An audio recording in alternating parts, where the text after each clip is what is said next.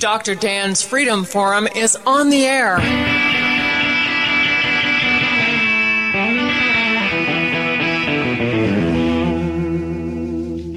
Never send to know for whom the bell tolls. It tolls for thee. Dr. Dan's Freedom Forum is a call to arms for those American patriots who, in the tradition of our founding fathers, will stand up now to defend the Constitution and the liberties that it guarantees to each citizen, to each of us. That is our mission to explain in a clear and concise manner the direct effect of each issue on the individual, on you personally not some anonymous being in a distant place, and to define in no uncertain terms the consequences of inaction. Let the battle begin. Welcome to Dr. Dan's Freedom Forum. This is Dr. Dan. Freedom Forum Radio is for you, faithful listeners, no matter who you voted for or what political party you belong to. Dr. Dan's Freedom Forum is not about politics, it's about principle. It's not about candidates, it's about conscience and the Constitution. Like the name implies, this is a program about freedom, individual freedom, your freedom, where it comes from, what it means to you, and most importantly, how to hang on to it. You're listening to part two of this very special interview with Hayden Duncan right here on Dr. Dan's Freedom Forum. You know, again, um, we're talking about a concept here which is kind of interesting to me. And you said the word someone is going to give them something for free. It's not someone, is it? No, it's it's this left leftist idea, this leftist establishment that is selling these ideas that you know for political support, for moral support, even from their viewpoint, that if all you do is believe in this magical idea, this magical leftist idea, that there is something out there for free for you. And that was the thought that sold this law for young people. But the someone is actually the government. Yes. So, wouldn't it be a good thing to try to get young people to understand that the government cannot give you anything that it does not first steal from someone else? Mm-hmm. And I think that's what a lot of my generation is now realizing. You know, when when they heard free, they thought, "Oh wow, amazing!" You know, they're this government is just going to give us this this free, wonderful health care. Uh, but at the time, they didn't particularly necessarily see where these funds were coming in from. They didn't see who was going to have to pay for this. They didn't understand that it was going to be their parents, their grandparents, and even them that were going to have to pay for these policies, these unwanted and, and bad policies in the first place. They didn't understand that that free didn't mean free. And and now I, this was just one of the many examples, but now they're coming to understand that when the government promises you something for free, that money has to come from somewhere. These funds and programs have to come from somewhere. And oftentimes it's from their parents' pockets or even their own pockets. How do you make a concept like that generally known to people of your generation? It took a hard bite of reality for my generation to understand that, I think. And I think that they are beginning to understand that. That when the government promises something, it there has to be funds made available to, to do that something. Uh, there is no free ride. And I think that Obamacare was the primary example for my generation to understand that concept that nothing just happens, nothing can just be given away without some some sort of initial funds to provide for that. And I think that was the, the big wake up call for my generation.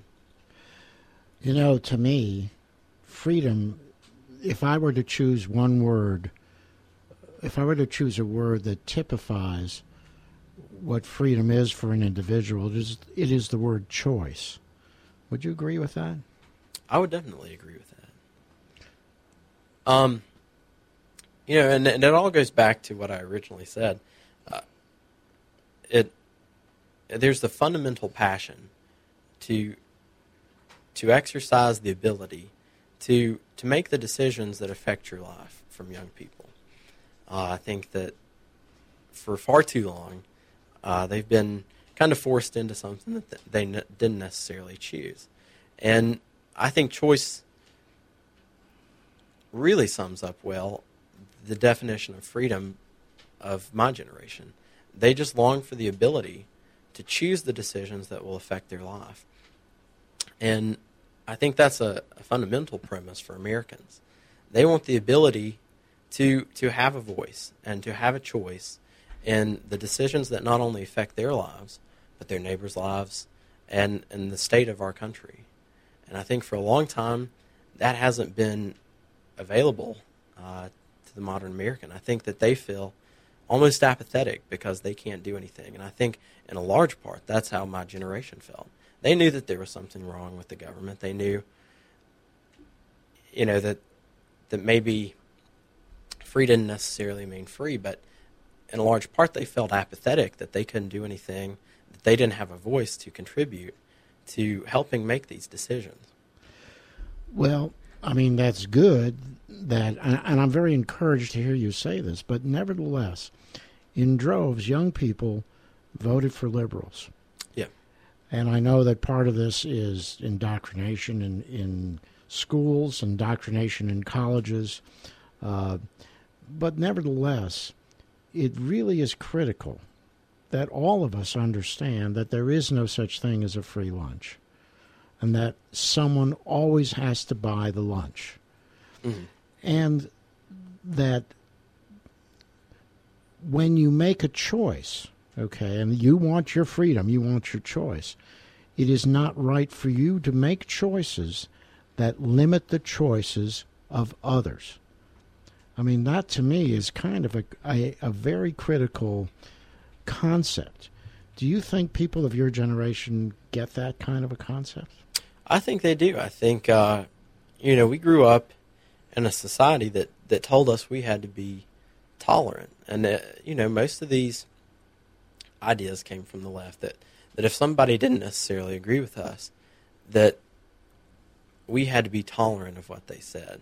And I think that's just a, a fundamental premise, fundamental premise of, of being an American is is the ability for other people to have different opinions or whatever. But I think that the left, uh, you know, just by indoctrination of schools and and just this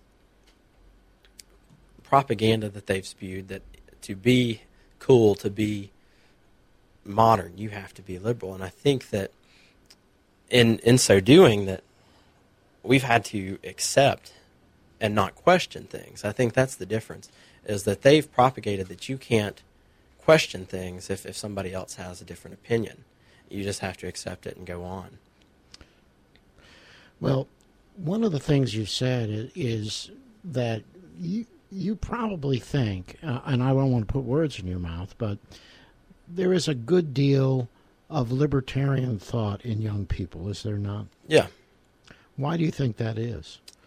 You know, I think we grew up a very diverse generation, and um, it was it was very much this idea that you could do what you wanted to do as long as it didn't harm somebody else, and you know whether that be a, a tolerance for gay marriage or whatever.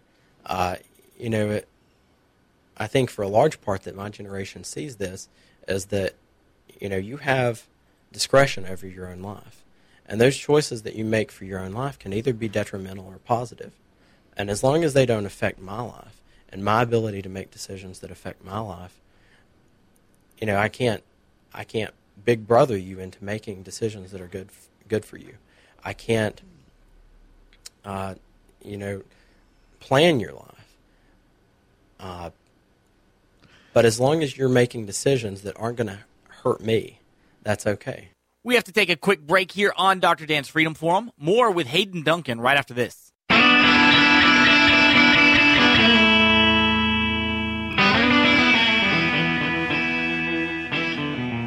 Well, see, that to me is one of the, the, the difficulties I have with what you're saying.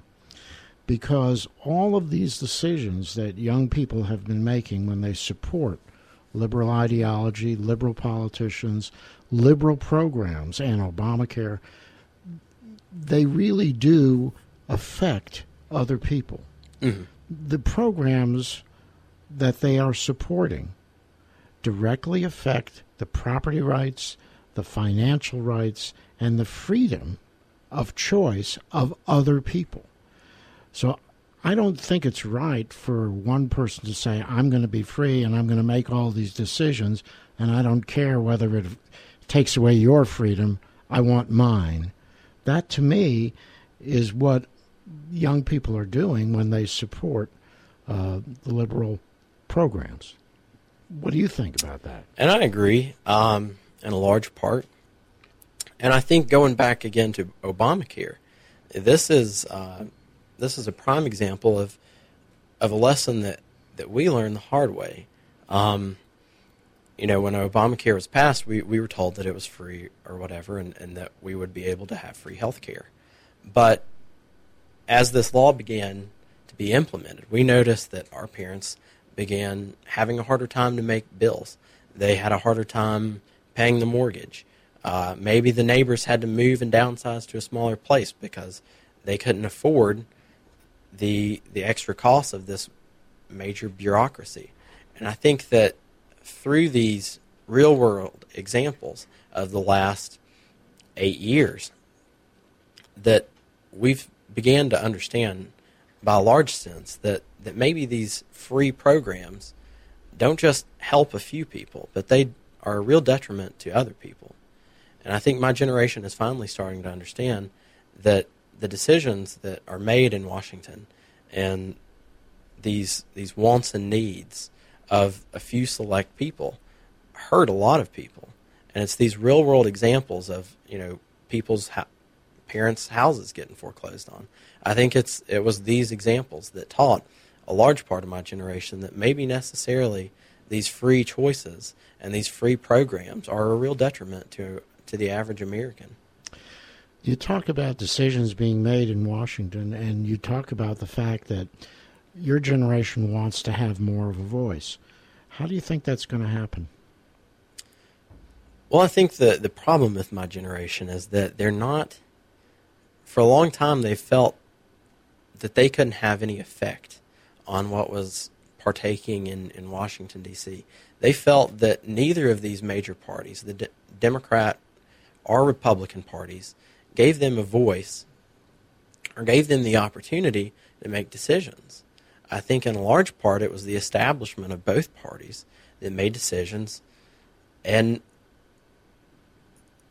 this even Democrats are starting to realize this now, young Democrats on campus. They're realizing that, that their voices aren't being heard like the liberal left would have you believe. It's very much still the old establishment vanguard of that party that are making these decisions that are affecting their lives and their their lives of their their friends.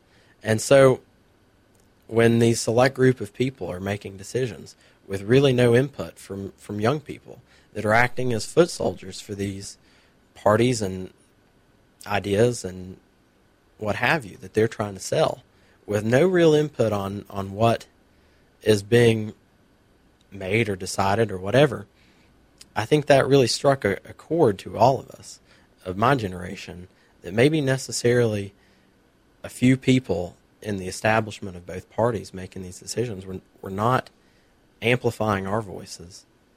Do you have a do you have an understanding in your mind of how decisions are made in, in Washington? Oh. I think that for a large part, uh, I, I do. I think that I understand how a lot of decisions are made, and I think that you know quite a quite a bit of my generation understands how decisions are made too. How are decisions made in Washington, in your view? I think that the establishments of both parties uh, try and build these coalitions in government to get these laws passed. And I think seeing in, in just the last year or so, uh, these these freedom fighters, I, w- I would call them, uh, you know, you're you're starting to see these ideas of fundamental and individual liberty start to rise in Congress again, and both sides of the establishment, whether you know right or left, are are batting down these ideas of liberty, and I think that that's very frustrating to young people. Uh, I think it's frustrating to everybody. Oh, oh, definitely. All, all people who believe in liberty and believe in freedom are very, very frustrated right now because the elements of freedom that were guaranteed to us by the Constitution are completely ignored by our lawmakers in Washington, D.C. today. But my question is do you know what is the driving force behind what the, how- behind how decisions are made in Washington? it really comes down to the the wants and the needs of the very few select. That's right. You you you've you've articulated exactly what's happening, but it's all based on money, isn't it? Oh, definitely. And that's what I wanted you to say because I know you know that. That it's the if you want to know what's happening, why it's happening in Washington, why laws are passed, why some are passed, why some are not passed, if you want to know why decisions are made in Washington, you need to follow the money. That money trail tells you exactly why these mach- the decisions are being made, and they are being made to favor the elitists who are our rulers in this country today. Because we're not making any decisions on our own, are we? No. Uh, from a political point of view, because the the libertarian type of ideas of freedom are being denied access to the the political process and the lawmaking process, the legislative process. It's because of money. The money power brokers in Washington D.C. control what gets passed and what doesn't. Mm-hmm. One of the biggest movers of Obamacare was the insurance industry because they were promised that they were going to reap a huge benefit from Obamacare financially. And so they threw their support. Now, of course, they even they are finding that they were lied to as well, aren't they? Oh, definitely. So that's a tough thing to combat, isn't it? Yep. So, what are you guys going to do? Well, um, you know, I think that for a long time this has been a frustration of young people is is seeing these bad decisions roll out in Washington and, and state capitals across the nation uh, that directly affect them, but have real, had real no voice in in changing that, and so I think that's why you're seeing conservative groups and libertarian groups exponentially rise on college campuses.